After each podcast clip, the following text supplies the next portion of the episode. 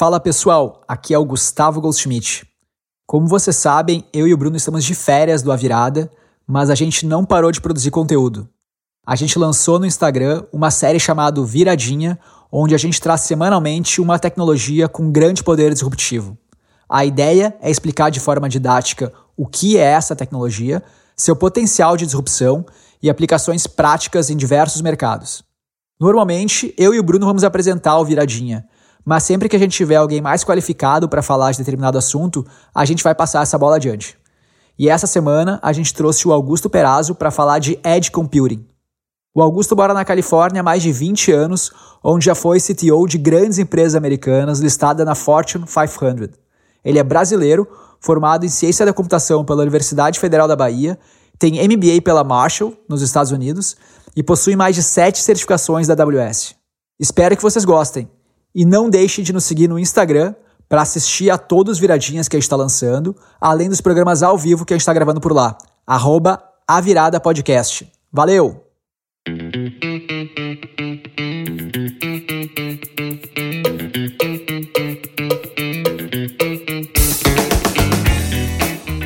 Olá pessoal, meu nome é Augusto César Perazzo, eu estou aqui hoje para falar com vocês sobre o Edge Computing. O significado da palavra edge em português seria borda ou beira e tem um sentido de proximidade, distância.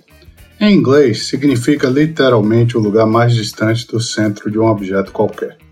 Para entendermos melhor o conceito do Edge Computing e os possíveis impactos dessa tecnologia nas nossas vidas, vamos primeiro definir de uma forma bem simples como a internet funciona, focando nas questões de distância, tempo e capacidade computacional. Pois bem, quando você pega o seu telefone e abre um app, ou vai no seu computador e bate lá o endereço de algum website, uma mensagem, pedido, é gerado no seu computador ou telefone e é enviado para um servidor, onde aquele conteúdo específico estaria localizado.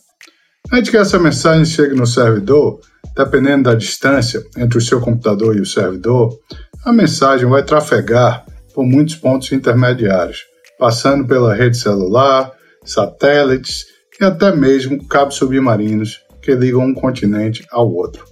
A internet, nesse aspecto, nada mais é do que um conjunto de autoestradas conectando computadores.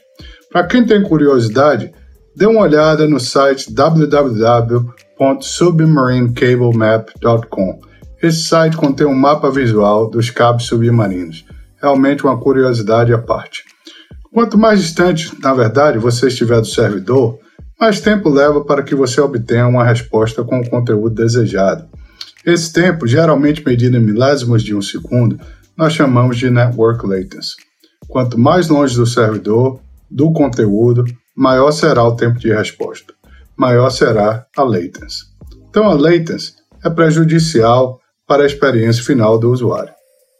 Por outro lado, os servidores, geralmente localizados no data center das grandes empresas, nas empresas de cloud computing, como a Amazon, a Azure e a Google, são supercomputadores com a capacidade de armazenamento e processamento fantástica e podem responder a milhares de pedidos por segundo. Nenhum device localizado na nossa mão, na mão do consumidor, seja este um smartphone ou um laptop, tem a capacidade necessária para processar volumes de dados gigantescos na velocidade adequada às exigências do mundo moderno. A Edge Computing veio apresentar então uma solução para essa questão da latency, mas sem comprometer a capacidade computacional existente nos grandes data centers. A Edge nada mais é que uma tentativa de redistribuir servidores e armazenar os dados cada vez mais perto do usuário final. Na maioria das aplicações, um delay, latency de 200 a 300 milissegundos é tolerável, mas as aplicações que exigem uma resposta em tempo real, latency se torna um problema. Alguns exemplos. Online Game. A Edge Computing possibilita uma interatividade entre usuários e o conteúdo de uma maneira muito mais natural, diminuindo o tempo de espera entre um comando do usuário e uma resposta.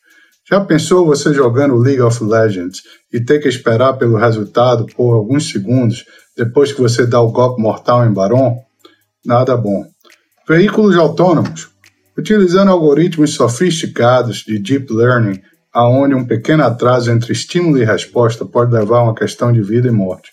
Não pode haver latency entre a identificação de um pedestre atravessando na frente do carro e o freio.